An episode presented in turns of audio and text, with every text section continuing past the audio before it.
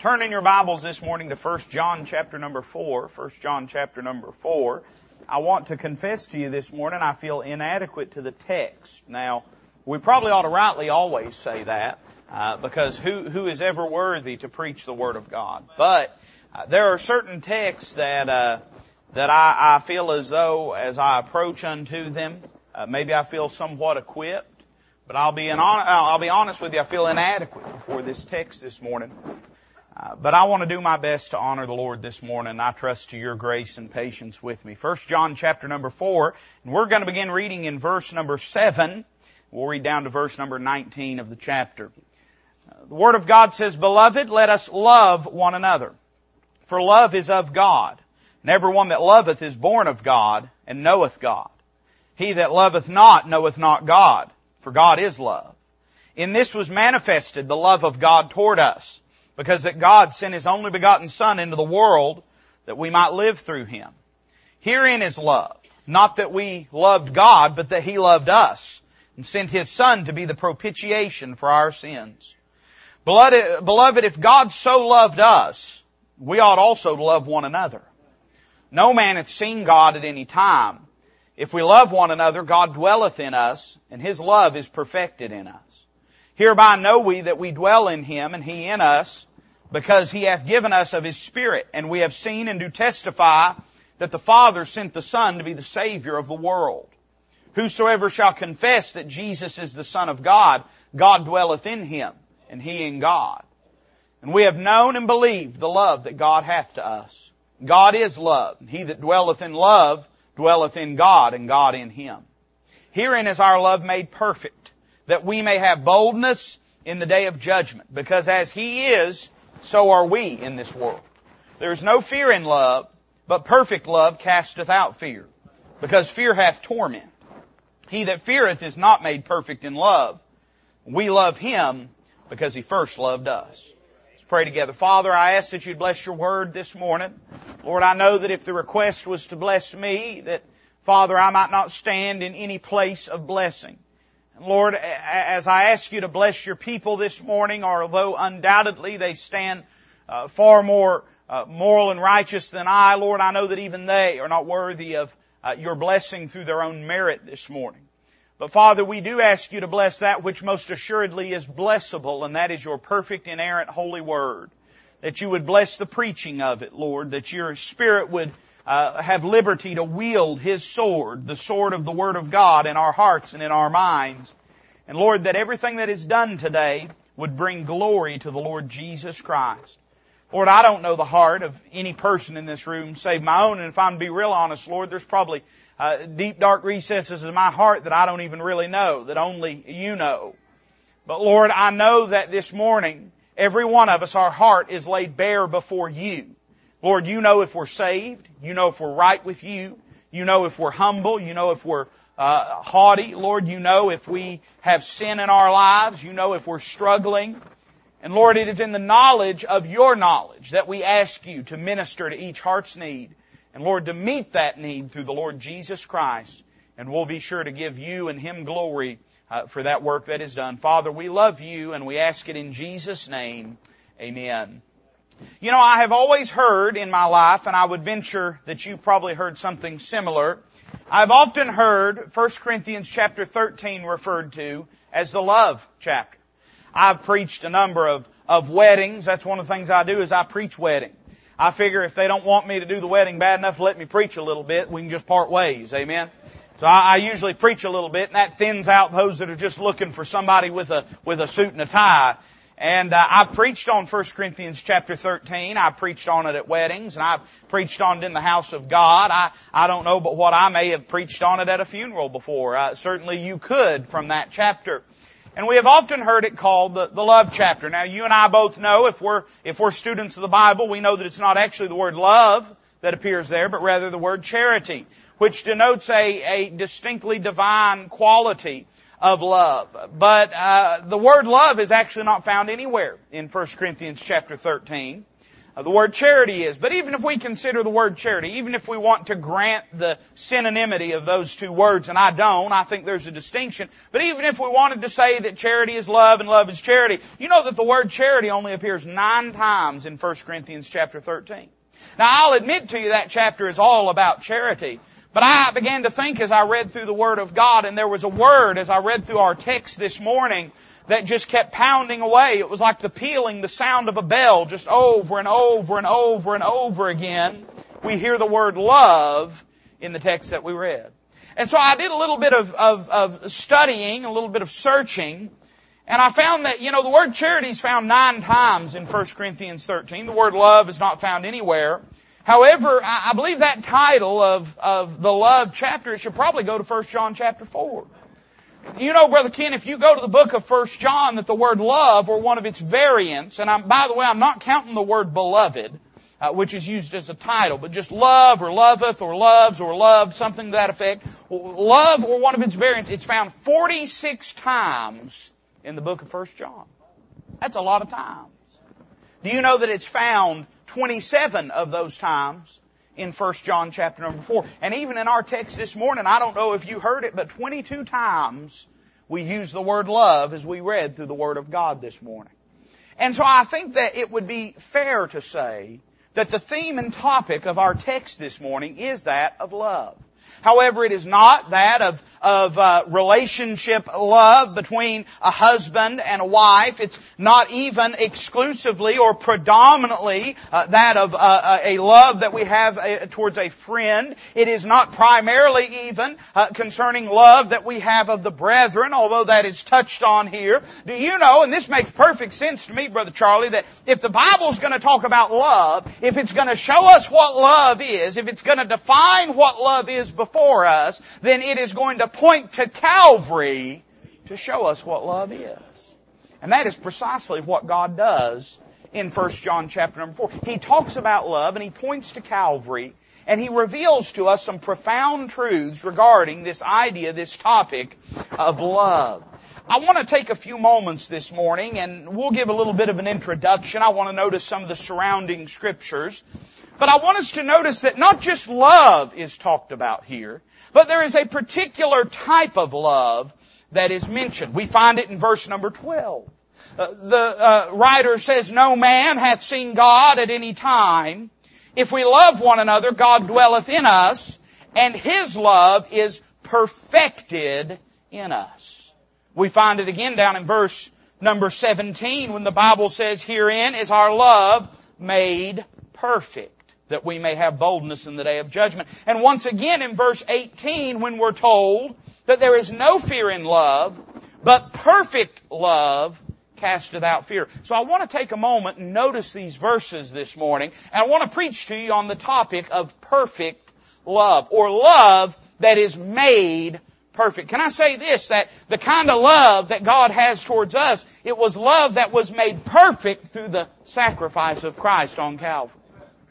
The word perfect that is used here is not necessarily referring to sinlessness, although let me say Jesus was most assuredly sinless. Let me say that His love of us is a pure love. It is a sinless love. But that is not what the word perfect in this context means. Rather, what it means is that it is mature, it is the full realization of, it is brought to completion or consummation. In other words, it is what it's supposed to be. And when we look at Calvary, we see love as it's supposed to be.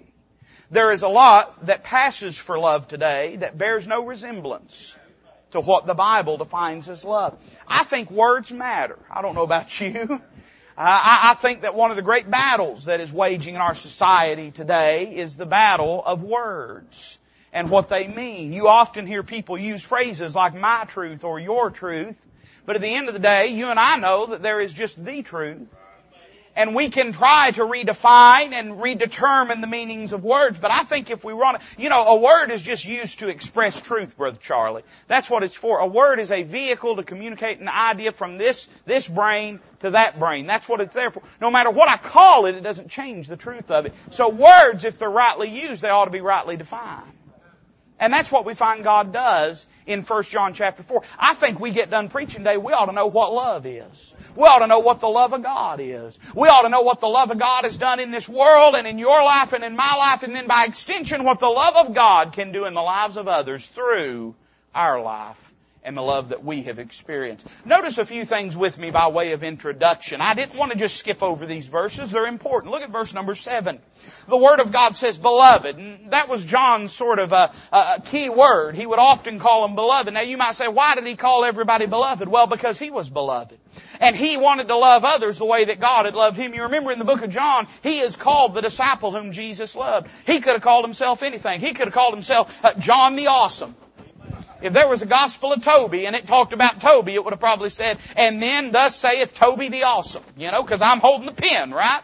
We know it wasn't John holding the pen though, it was the Holy Ghost holding the pen. And John does not identify himself as John the Great or John the Awesome or John the Best. Uh, he uh, instead says the disciple whom Jesus loved. To John, even his name didn't matter. All that mattered was that Jesus loved him. Can I say this? When we realize that the Lord loves us, our name don't mean much. but just the fact that He loves us is enough. And so John was uh, called John the Beloved, and he called himself the disciple whom Jesus loved. And now he views others through that same prism. Can I say, you get a real good grasp of the love of God, you'll see people the way that God sees people. Part of our problem in society today is we don't see people the way that God sees them. Uh, we are being constantly jostled around and bullied around into seeing people in a number of various different classifications and groups. But can I say the best thing for you and I as Bible believers would be to view people the way God views them. How does God view people? Well, God views people in about a few different ways. He views the world in terms of Jew, Gentile, and the church of the living God. He views the world in terms of uh, lost sinners and saints that have believed on the Lord Jesus Christ. And He views the world as a vast swath and multitude of people for whom Christ died. I think that's how we as Bible believers ought to view the world. And so John began to view the world the way that God viewed the world. We ought to view the world the way that God views the world. Uh, we ought not let him try to bust us up into a bunch of different little groups and then give us pitchforks to chase after each other. We just ought to look at people the way that God looks at them, that this is a broken world in need of Jesus Christ. I believe I can get an amen on that. Uh, he called them beloved. He said, beloved, let us love one another. Now that's real easy to say. It's harder to do. Let us love one another. And here's why. He says, for love is of God. And everyone that loveth is born of God and knoweth God. Here we find the divinity of love. Or I might say it this way, Brother Jim, we find love endorsed. In other words, John says this, that love, biblical love, love in the way that God defines it, is a divine quality. We cannot claim to be a child of God and not love one another. It's disconsonant. It is in, uh, uh, not in keeping with the God that we claim to serve. Now how, Brother King, could we say that we love the Lord and not love what He loves? You know, when you love someone, you love the things that they love. Now, I'm not saying you always endorse things if they're wrong, but I'm saying if what they if what they uh, love is right, then you tend to love. There are things that I care about that I didn't care about before I before there's certain people in my life. My little boy can come up to me and he'll tell me stories about dragons and dinosaurs, and he'll tell me stories about uh, uh about horses and tigers, and he'll tell me story about sword battles and all kinds of things. And I'll be honest with you, I don't care about any of that. But when he's telling me, I do care about it. I love Him and I love the things that He loves. I'm interested in the things that He's interested in. How can we say we love the Lord and not love those whom God loves? That just don't make sense. Uh, listen, half y'all have to watch TV in separate rooms because you can't get along with each other. Somebody say amen to that. You ought to learn to love the things each other loves. Uh, John says that love is a divine thing. It is a divine quality to love things. By the way, let me say this. There is a sense in which hate can be a divine quality when we're hating uh, sin and what it does in the lives of others. But let me say, I think we live in a world that's got a pretty good handle on this thing of hate. I mean, I'm not saying there ain't things we need to work on. I'm just saying being mad probably ain't one of them. We seem to have gotten that under control. I think most of us, if, if getting annoyed was an Olympic sport, we'd be gold medalists. Somebody say amen to that. And so I think that we ought to recognize that this thing of loving one another, it is a divine thing. And then verse number eight, he, he gets a little stronger. He says, He that loveth not knoweth not God. For God is love. Now remember what we're doing this morning. We're letting God give us definitions. Here's what uh, the politicians try to do. They try to take God's words and plug in their own definitions, Brother Charlie. They try to call love what they want it to be and then declare that if you don't endorse that, then you don't know God. But you see, that's a backwards way of thinking. Instead, what we ought to do is say, God, I want to know what you believe love is. And when you then tell me what that love is, then that word love has force and meaning to it. And it's not an elastic term. But John makes no qualms about it. He says, listen, if you do not uh, love one another, if you do not uh, love the Lord, then you do not know God because God is love. We preached a little while about this a few months ago, uh, going through First John, talking about the nature of God. And I, I, you can really get in the weeds here. They're good weeds to be in, but I don't want to get in the weeds. But let me just say this. We find here love emphasized. In other words, it's almost like John saying this. Uh, let me say it a little louder for all of those that can't hear that love is of God. It is not a recommendation for the Christian character. It is a requirement. It is a requirement. So we find the demand for love, and then notice the display of love. We find love exemplified, verse number nine. Now here's where we're getting to some important things because we gotta know what love is. Some people call love one thing, some people call it something else. What does God describe love as? Well, He says this, in this was manifested. That means brought into the light. In this was manifested the love of God towards us. Mankind really did not have a concept of God's love until Christ went to Calvary. That's when Brother Kennett was brought into the light and man could see on full display. Paul wrote to the church at Galatia and said that Jesus had been evidently set forth crucified uh, among them. They had seen what the love of God was. God says this is what love looks like. And this was manifested, the love of God toward us, because that God sent His only begotten Son into the world that we might live through Him. Now we could stop there and preach for hours, but can I just notice a few things? I don't even have notes about them, but I cannot help. I feel constrained to mention them. Let me say that love, biblical love is a sacrificial love. In this was manifested the love of God toward us because that God sent His only begotten Son into the world. Love will make you give. Love will make you sacrifice. Love will make you think of somebody else instead of thinking of yourself. And in fact, I would say this, the very fact that John points to the love of God toward us tells us that love is an action concept. Love is not something that we do passively. You listening? Love is something we do actively in someone's life. Uh, we don't just sit back and hold love in our hearts. We express and manifest that love towards them. That's what God did for you and I. He manifested. He brought that love into the light. And then let me notice this, that uh, biblical love is sanctified. Why did He do that? That we might live through Him. Uh, love is not a destructive thing. You listening to me? Here's where we really get to some important distinctions. Love's not a destructive thing. Anything that someone does in the life of another person that produces sin or disobedience to God cannot be biblically called love.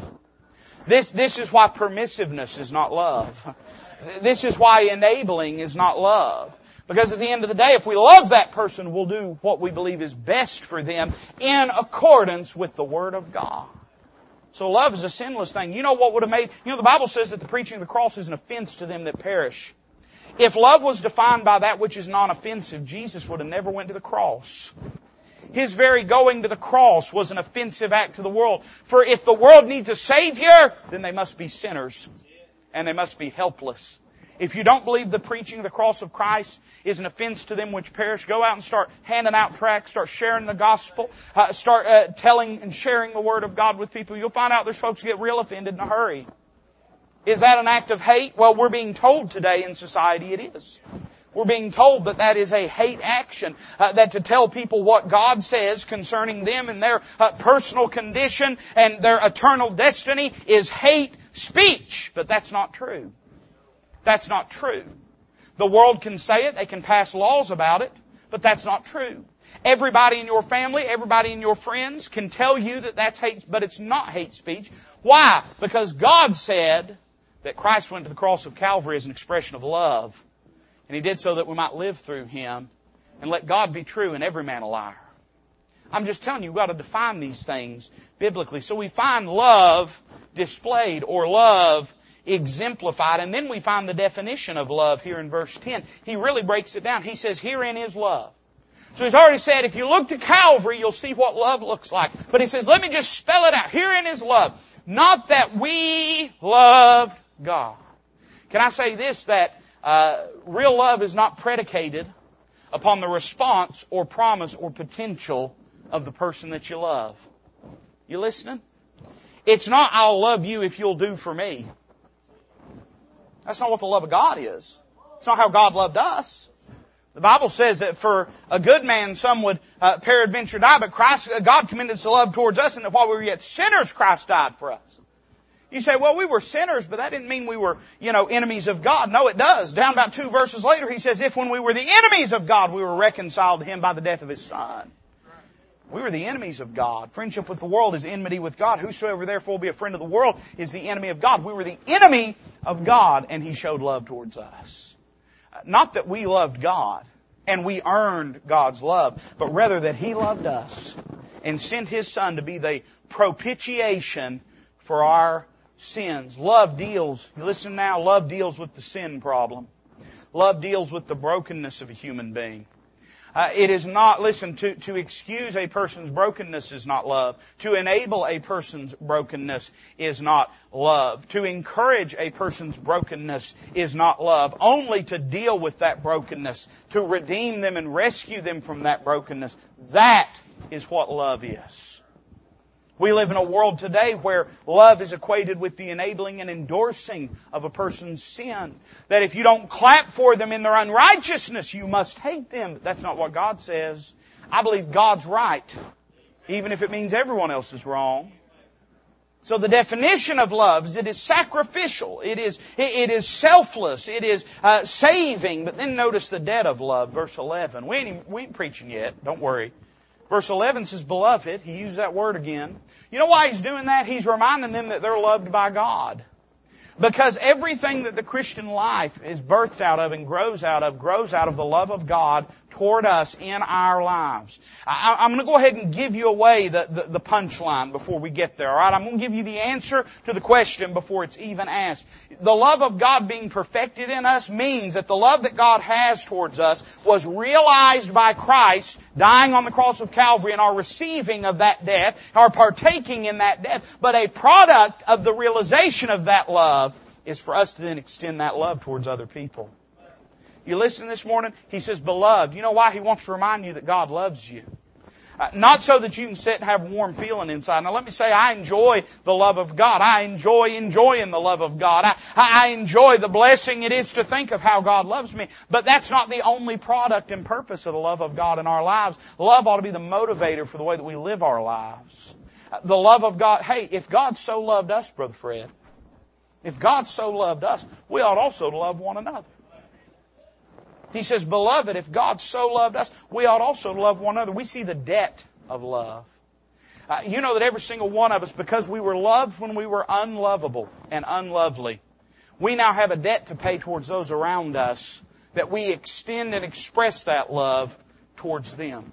We might say it this way, love expected. You know what love is? Love is try to rescue someone from the greatest peril in their life.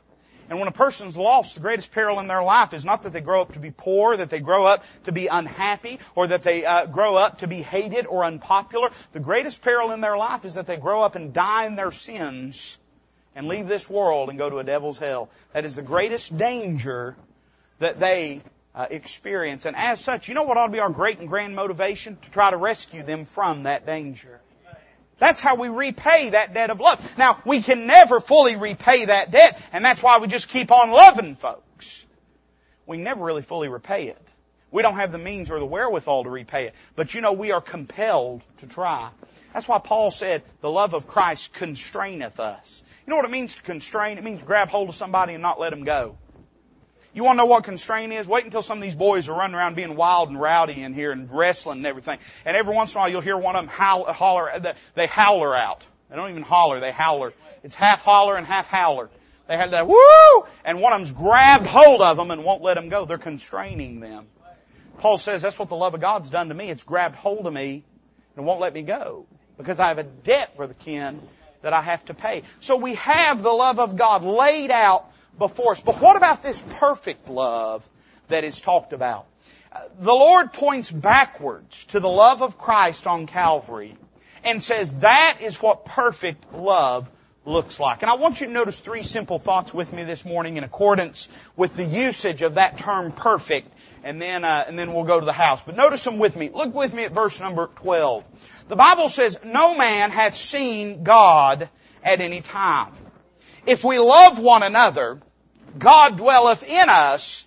and His love is perfected in us. Now here's what I think John's saying. I told you I feel a little inadequate to this text. I'm going to tell you what I think that he's saying. Are you with me this morning? I think what he's saying is this. Nobody can see God, but they can see God in you. No man has seen God at any time. Yet how does God work actively in this world? And we know that He does indeed work actively in this world. How is God present in this world? No man's seen God at any time, but they can see the love of God at work in your life and in my life. Paul said that the love of uh, Christ was shed abroad in our hearts by the Holy Ghost. In other words, they can see what the love of God has done in us. I'm going to call this, you listen, the evidence of perfect love. And you know, he gives us three examples. Now, notice distinctly what he says here. If we love one another, God dwelleth in us. Now, what we're going to do is reverse engineer that. Well, Charlie, here's my question then. If we love one another, God dwelleth in us. But everybody probably believes they are loving towards one another. So here is the greater question. How do we know if God dwells in us? Uh, there's a million religions out there today. How do we know, Brother Fred, that God dwells in us as Bible believers? And how do we know, as Christians that have received the Lord, how can we know that God dwells in us and therein the love of God dwells in us? Well, He gives us three ways to know. Look down with me at verse 15. He says this, Whosoever shall confess that Jesus is the Son of God, God dwelleth in him, and he in God. Let me say the first way that we know that we dwell in the love of God is the word of salvation in our hearts and upon our lips. Now, I think John uh, had heard this phrase before. I don't think it's the first time, but Ken, he had ever thought about this. Whosoever shall confess. In fact, Brother Paul talked about it and said it in this way. Whosoever shall call upon the name of the Lord shall be saved. Uh, the, the Bible makes clear that uh, that with the heart man uh, believeth unto, uh, unto righteousness, and with the mouth confession is made unto salvation. So in other words, how do we know that we have partaken in this perfect love? Well, very simply, we have done what God has asked of us by believing on the Lord Jesus Christ and receiving Him and the love that He expressed towards us, receiving Him as our Savior. This is something that, uh, I experienced personally in my life, and I've shared this before with you, but I was saved at a young age. I was 10 years old, and uh, my wife was six when she was saved, but she's a lot smarter than me. Amen. But you know what that means? You ought to expect more out of her. She's four years older than me. Uh, not biologically, just spiritually. And uh, but I was saved when I was 10 years old. I grew up in a Christian home. I grew up around the Word of God, and I had heard it my whole life. I was so inundated with the Word of God, so saturated with the truth of it, that when I got saved, no one was there to lead me to the Lord. I, I knew the gospel. I could have, as a lost child, probably led somebody else to the Lord. I might have. I don't know if I did. I don't remember it. Because it's the gospel, you understand, is powerful to save, not the individual. But I knew the gospel. I knew it clearly. I knew it well. I understood it. I had probably understood it for a while. But in that moment, as a 10 year old boy on December 1st, 1997, God made me aware of my lost condition. And it's not that I didn't know the answers. If you had said, do you believe that, you know, if a person dies without Jesus, they go to hell? I would have said, yes, I believe that. If you had said, do you believe a person, everybody has to be saved. Nobody's born saved, you have to be saved. I would have said, yes, I know that. I understood all that. But in that moment, it became real to me. And I knew that it wasn't just whosoever, it was Toby Weber. It was me. I was lost. And that if I died, I'd die and go to hell. And so I knelt down in my bedroom and asked the Lord to forgive me and save me. And He did. I said He did. Well, glory, He did. Some of y'all looking at me like you're not sure. I ain't so sure about you either. But, uh, he saved me. But I, like, like a lot of people that grew up in a Christian home, I then, afterwards, I struggled with assurance of my salvation. Because I'll be honest, I mean, I wasn't like a bad kid. I ain't saying I was the best kid. But, it, you know, there wasn't that dramatic change that you see in people's lives. Because guess what? I was 10. I, I, I, I was, I was in church so often, I already knew the gospel before I was even, I mean, I just, I knew all of that. And so when I was about, I don't know, 13, 14, 15 years old, I started to really struggle with assurance of my salvation. And, um, I, you know, for a couple of years I struggled with it. And I, I don't know, I must ask God to save me a hundred million times. And I remember, and uh, some of y'all have heard this before, I know, but I remember laying in my bed one night when I was 15 years old and I was so frustrated because I just wanted to, I just wanted to know. You know what I mean? I just wanted to know. I'd hear all these people talking about you'll know. But I didn't feel like I knew. And I wanted to know. And so I remember laying in bed and, and just in anger, in frustration, in, in fatigue, I, I cried out to the Lord. I've been talking to Him and, and, I, and with tears in my eyes, I cried out and I said, Lord, I've done everything you've asked me to do. I've prayed the prayer. I've tried to believe on you. I know everything I'm supposed to. I've done everything you've asked me to do. So if I die and go to hell, it's your fault, not mine. Because I've done everything that you've asked. And I don't know if I meant that in a right spirit or not.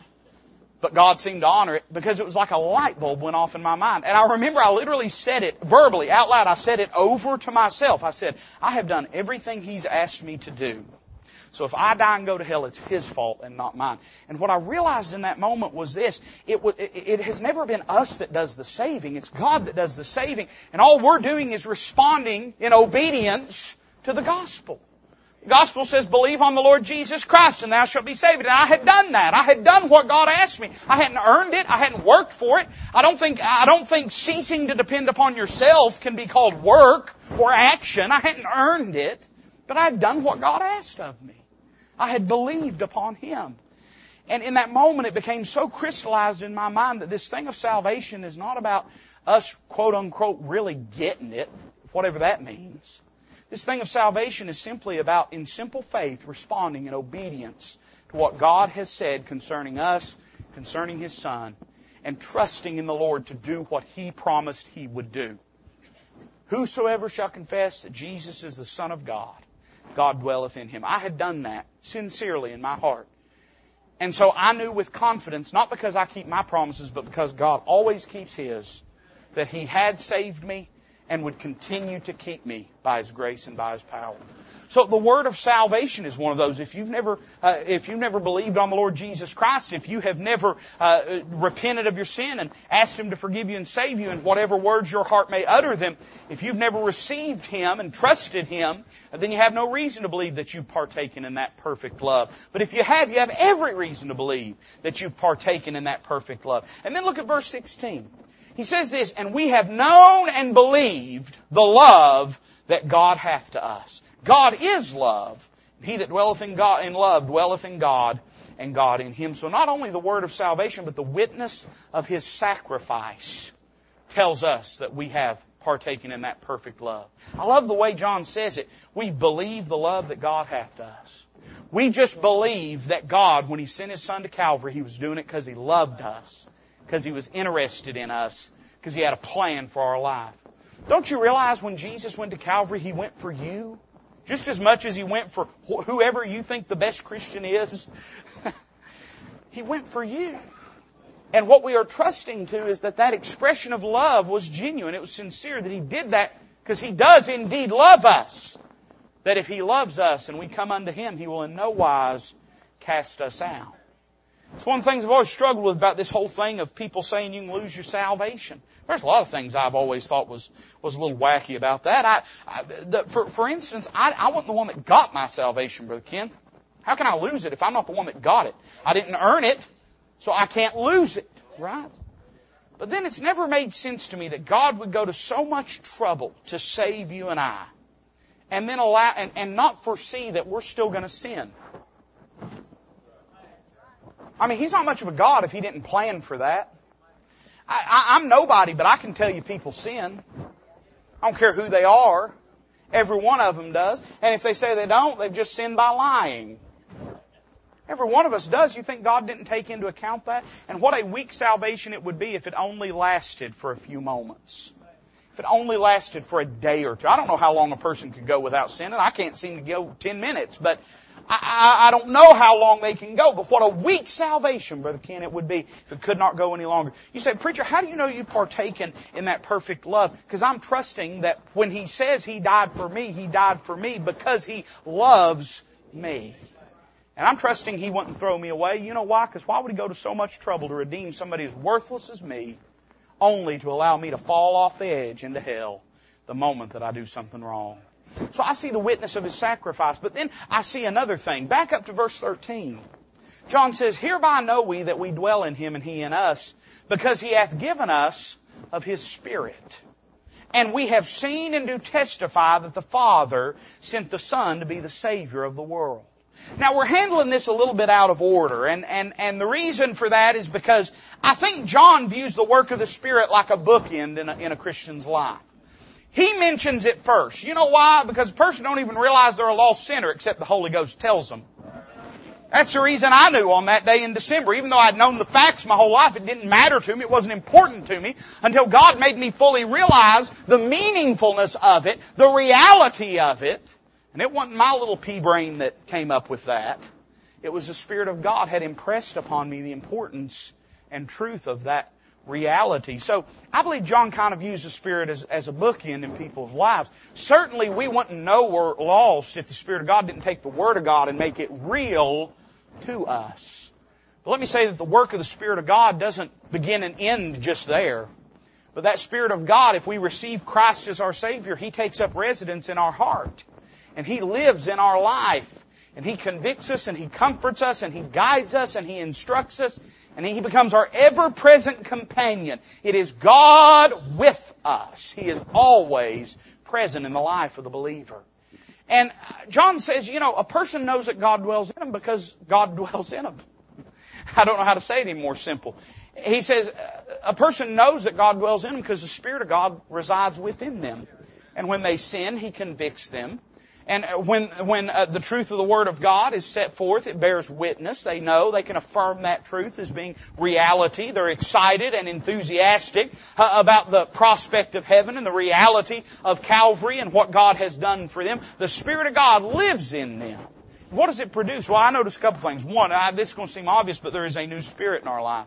We are not driven by the things we were driven by before. We're not motivated by the things that we were motivated by before. Now let me tell you something. My flesh enjoys sin as much today as it ever has. My flesh, me and Brother Ken agree about that. My flesh enjoys sin as much as ever it has.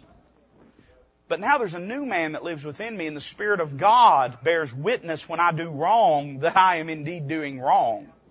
That's not to say I don't sometimes still choose to do wrong. Boy, I, I, I do. I'm ashamed to say it, but sometimes I choose to do wrong. But I can't do it without God letting me know that I'm doing wrong.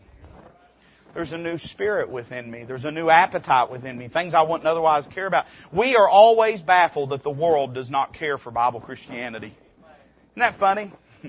We are always baffled that the lost world is not interested in Bible Christianity. Well, why would they? They're spiritually dead. Of course they don't care. You didn't care until you got saved. Wasn't of any interest. Now you might have grown up in it and you might have been around it, but it didn't really mean nothing to you till you got born again and got saved. Then you saw it, man. Then you got it. You saw what it was all about. You, you understood these saints getting happy in the Lord. You understood the rejoicing. You understood the tears at the altar because it was real. There's a new spirit within us, new appetite, new motivation within us. But then I notice there's a new song. He said, we've seen and do testify that God sent His Son to be the Savior of the world.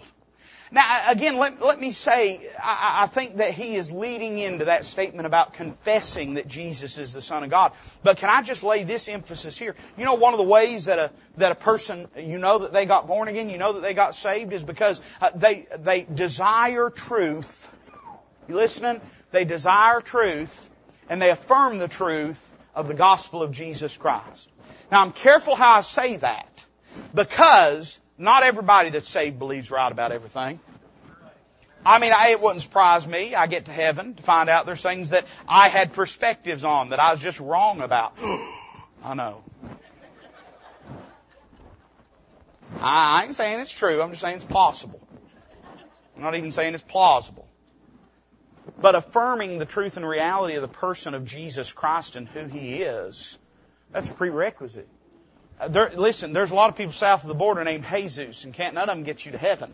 There's people all the world uh, by the name of Joshua, which is the, the Hebrew iteration of the word Jesus that cannot get you to heaven. To believe that Jesus is who God says He is is part of believing in the gospel of Jesus Christ.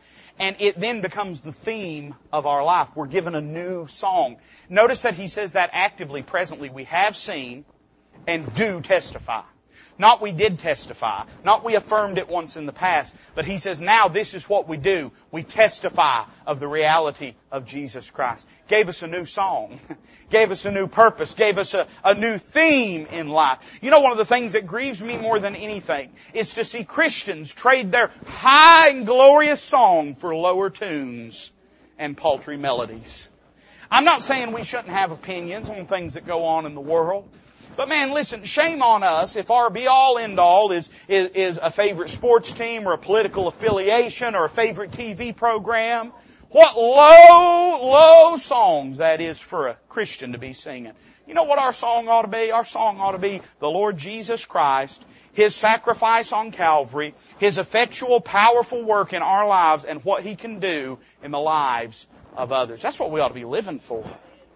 How do you know? So we see the evidence of perfect love. But then notice the confidence of perfect love. So the evidence that a person has experienced the love of God is the word of salvation. They've received the Lord as their Savior. The witness of His sacrifice. They know that because God loves them and God will have responded affirmatively uh, to His promise towards them. And then the evidence in their life, the work of the Spirit in their life, that the Spirit of God indwells them. They're given a new spirit and a new song. God has changed them. It's not to say they'll never do anything wrong. It's not to say that they won't try to go back to that old life. Can I say a word about that? We got, it's only like nine o'clock in the morning, so we got plenty of time.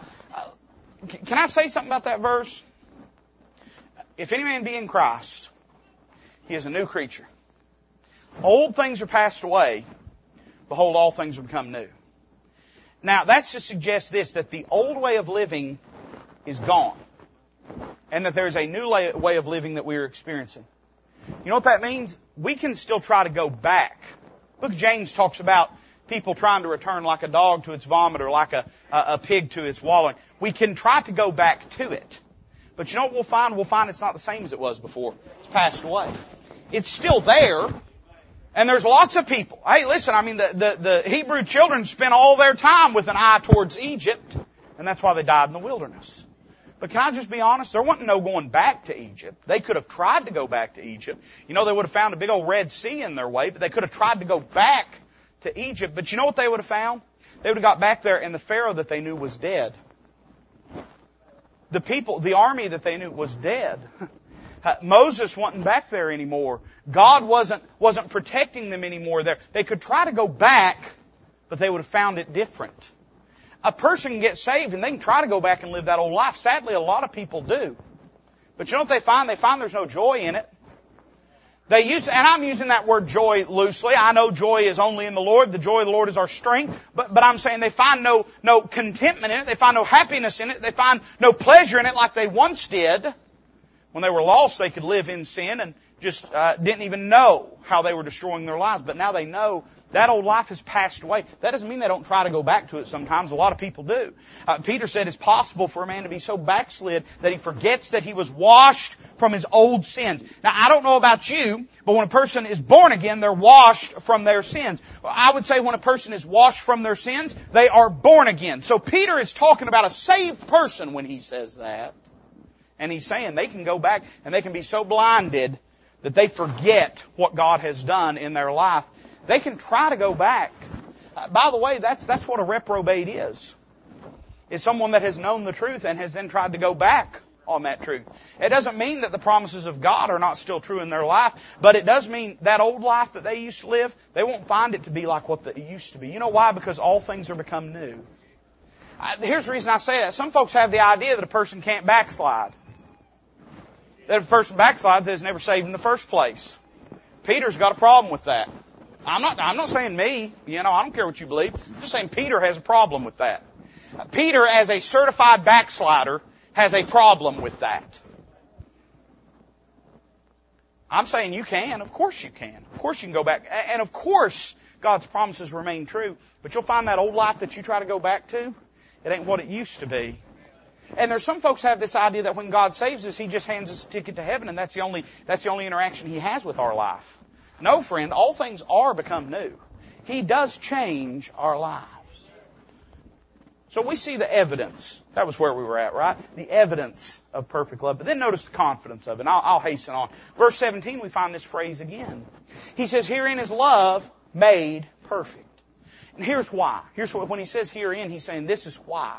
This is why our love is made perfect. Or this is the product of our love being made perfect. That we may have boldness in the day of judgment. Because as he is, so are we in this world. Now again, let me remind you, it's not talking about our love towards Him, but it's talking about His love toward us and our partaking in that love. And He says that that love towards us, our love, is made perfect, and here's why, that we may have boldness in the day of judgment. You know what kind of confidence that being a part of that perfect love gives you? It gives you, number one, confidence to stand in the examination day. How could we ever stand before a thrice holy God? Charlie. How could we ever? I mean, I don't even know how I'd get out of it, but I'd sure try to get out of it if I could. What a terrifying thought. But do you know that we don't have to view that day uh, with fear in our hearts. Now, I understand what Paul said about the terror of the Lord, and I understand there is a sense in which we should be motivated to be circumspect in regards to that day. We're going to have to answer for the way that we live. But you know, as we come and approach to the judgment seat of Christ as believers, that's where believers go. They're present at the great white throne judgment. They're not being judged there. Lost people are being judged at the great white throne judgment. But for you and I as believers, we're going to the judgment seat of Christ. As we approach that day, the only way we could ever have boldness is to know that the love of God that He gave His only begotten Son toward us has been fully realized in the relationship that Christ has provided for us. You say, preacher, how can we stand on that day? I mean, we make mistakes, we sin, we are frail. That's true. And Calvary covers it all. Calvary covers it all. Can I tell you something? I'm not scared one iota of falling off into hell. Not because I'm anybody. I'm nobody. Not because I don't deserve it. If anybody deserves it, Brother Larry, I deserve it. But because Christ does not deserve it. And He took my place at Calvary so that I could take His place in heaven. Gives us boldness to stand in the examination day. And then there's a second phrase. He says, because as He is, so are we in this world. He doesn't say as He was so are we. He says, as he is. He doesn't say, as he is, so were we. He says, as he is, so are we in this world. In other words, the way he is now is how we are in this world. It's almost as if to say this, that as we face walking through this world, we face it as though we are Jesus Christ. And of course, that's in perfect harmony with Scripture. Uh, the Bible teaches us that the life which we now live in the flesh, we live by the faith of the Son of God who loved us and gave Himself for us. The Bible teaches us that it is the faith of Christ that lives through us and in us in Philippians chapter number three, that it's not our own righteousness, but His righteousness and His faith that is manifest in us. So you know what it tells me? Being a part of this perfect love of Christ on Calvary. It gives me boldness to stand in the examination day. When I stand to be reckoned and when I stand to be assessed and judged, I know I stand whole in the perfect loving righteousness of Christ. But it also gives me boldness to stand in the evil day that we live in. Because I know that even though I may not be up to the task, I have a God in heaven that loves me that's interested in me, that cares about me, that loves me like I'm His own son because now I am. Beloved, now are we the sons of God, John said just a chapter earlier. And it doth not yet appear what we shall be. He knows that. He recognizes, I mean, listen, how sad it would be if this is how we had to spend eternity in heaven. I, let me just say, I would be, I, I would be, I would be tore up to no end if I was still this fat in heaven. I, I don't, I can't give you chapter and verse, but it's just a, it's just a feeling I have. I'm gonna be mad. I don't know who I'm gonna fuss at. Certainly I ain't gonna fuss at the Lord. I don't even deserve to be there, but if I get to heaven and I'm this fat, somebody is gonna hear about it. Of course we're not what we're going to be. Beloved, now we're the sons of God, and it doth not yet appear what we shall be. But we know we know, Brother Charlie, not we guess or wonder or speculate or surmise. We know that when He shall appear, so He's coming back.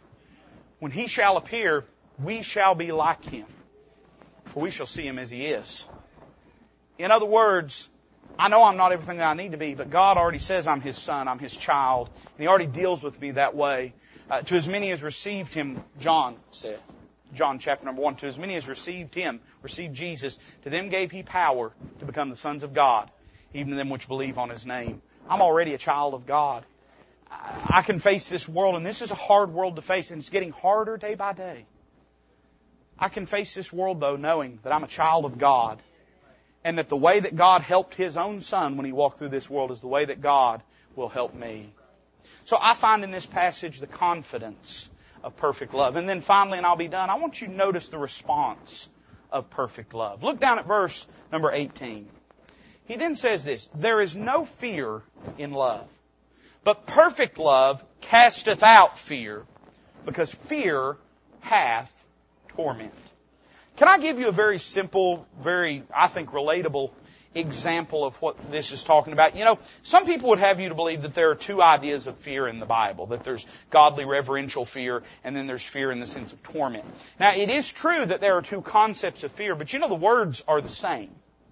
The words are the same. It's not like there's a word for this kind of fear and a word for that kind of fear. But again, there's just one word for fear, and it scoops up both ideas, right? And if you grew up with a, with a family that has loved you and with a mom and daddy that, that loved you in the right way, you understand completely how both of these concepts can live in the same word.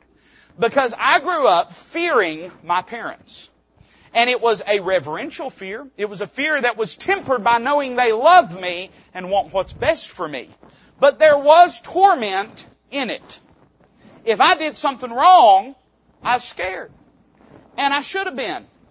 Can I say that again? I don't know. They may, I, I don't know. They're going to throw me in jail for something at some point. Might as well be this. Your child should be scared of you. Now, that doesn't mean they should run and hide when you come home. It doesn't mean that they should be scared to talk to you and, and relate to you and communicate, but they should fear your ire. Your, your discipline of them should mean something, and it should be meaningful, and that's the way that righteousness is produced in us, because the Bible says that no chastening for the present time seemeth to be joyous but grievous, but afterward it yieldeth the peaceable fruits of righteousness. You want to hear a home that's just tore up? I'm, I'm talking about a drywall to stud. Look at a home where there's no discipline. It's all screaming and fussing and fighting and chaos all the time. But you see, when I was growing up, Daddy knew how to get a quiet home. And, and he did that through discipline. I feared him, but I loved him. Those two concepts can live with each other. But you know, it is a mark of immaturity for fear to be the predominant factor in governing your relationship with someone that is above you or someone that has authority over you. As that relationship matures, it ought to be that love at some point casts out perfect fear. Now, let me say, I don't know if I could whoop my daddy today. Maybe. I don't know. Y'all want to find out? No, I'm. I, I don't. I don't know if I could. He's got a year or two on him now, but he fights dirty, so I don't know. Maybe I could. Maybe I couldn't. You know, it feels funny to even talk about it because I don't ever even think about that. Because that's got nothing to do with my relationship with him. I, I would never hurt him, and I know he'd never hurt me. And I don't, I, I try to do things that please Him. I, I hope I do, and I hope I please Him with the way that I live. But not because I'm afraid of Him, but because I love Him. That's how that relationship has matured. Can I give a point just, I don't know. I don't know if anybody, maybe nobody needs to hear this, but I'm going to say it anyway. You kind of have a choice when you're raising your kids. You can be friends now and enemies later. Or you can be a parent now and friends later. That's your choice. I'm not saying you need to be an enemy right now. I'm saying you can be, you can be friends now and enemies later, or a parent now and friends later. Because in the, in the immaturity of that relationship, there will be a, a commingling of fear and of love. But as that relationship matures, it becomes about love and not about fear. That's what he's communicating. You know, he's really, he's saying about three different things here. One, he is showing us that love, the love that we show towards God is the motivation of our relationship.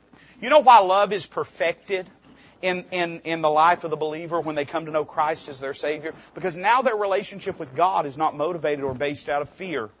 They're not serving God because they're afraid He's going to drop hailstones from heaven. They're not serving God because they're afraid He's going to kick them off uh, over the, the, the cliffs of hell. But they're serving God because of the great love that He's shown towards us and because we love Him too. We love Him, John says, because He first loved us. So love becomes the motivation of our relationship with Him. I'll tell you this, if your idea of serving God is I better behave or God's going to kick me in the head, you've got a wrong concept of God. Now, I'm not saying God don't chasten us. Better believe He does indeed chasten us. But you know, God chooses not to lead us around with bit and bridle, the psalmist said, but instead to lead us around with His eye. In other words, when, when you know where the eye's looking, you know what the heart's desiring. Just knowing what God desires for our life and doing it because we love Him. Love is the uh, motivation of our relationship. But then too, let me say this: love is is the uh, the. I want to say it just right. Let me look at it. I want to say it just right. I don't want to say it wrong. Love is not only the motivation. Love is the maturing of our relationship. Uh, when we get closer to God, we have a heart and a desire to serve Him more. A perfect love casteth out fear, and He says this: He that feareth is not made perfect in love. Now, there's nothing wrong with fearing the Lord. Noah was moved with fear. Fear can move you. Fear moved me when I was a child, and I was afraid of the punishment of doing wrong. But you know, we're living a lot longer after Noah did. We got a lot more truth of the Word of God, and we have a present perfect relationship with God based upon Calvary that Noah did not enjoy. And as such, I would say this, that our love ought to be more mature. Love is the maturing of our relationship. And then finally, love is the manifestation of our relationship. We love Him because He first loved us. I'm done with it. I, I believe God's done with it. But can I say this in closing to you this morning? If you've never experienced the perfect love of Christ on Calvary, if you've never partaken in it, don't let another day pass. Let today be the day. God doesn't hate you. God loves you. If you want to know if God loves you or not, look at Calvary. That's the manifestation of the love of God towards us. And can I say this to those of us that know the Lord as our Savior? Thank God that God loves us. Somebody say amen to that. Can I say this to you? Hey, listen, if God so loved us, we ought also love one another.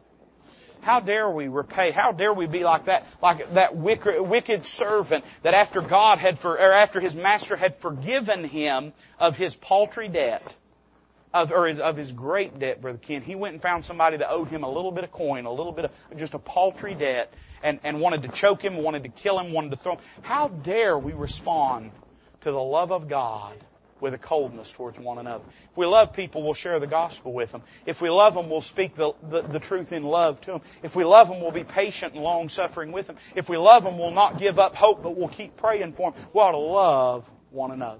Let's bow together this morning as a musician comes to play.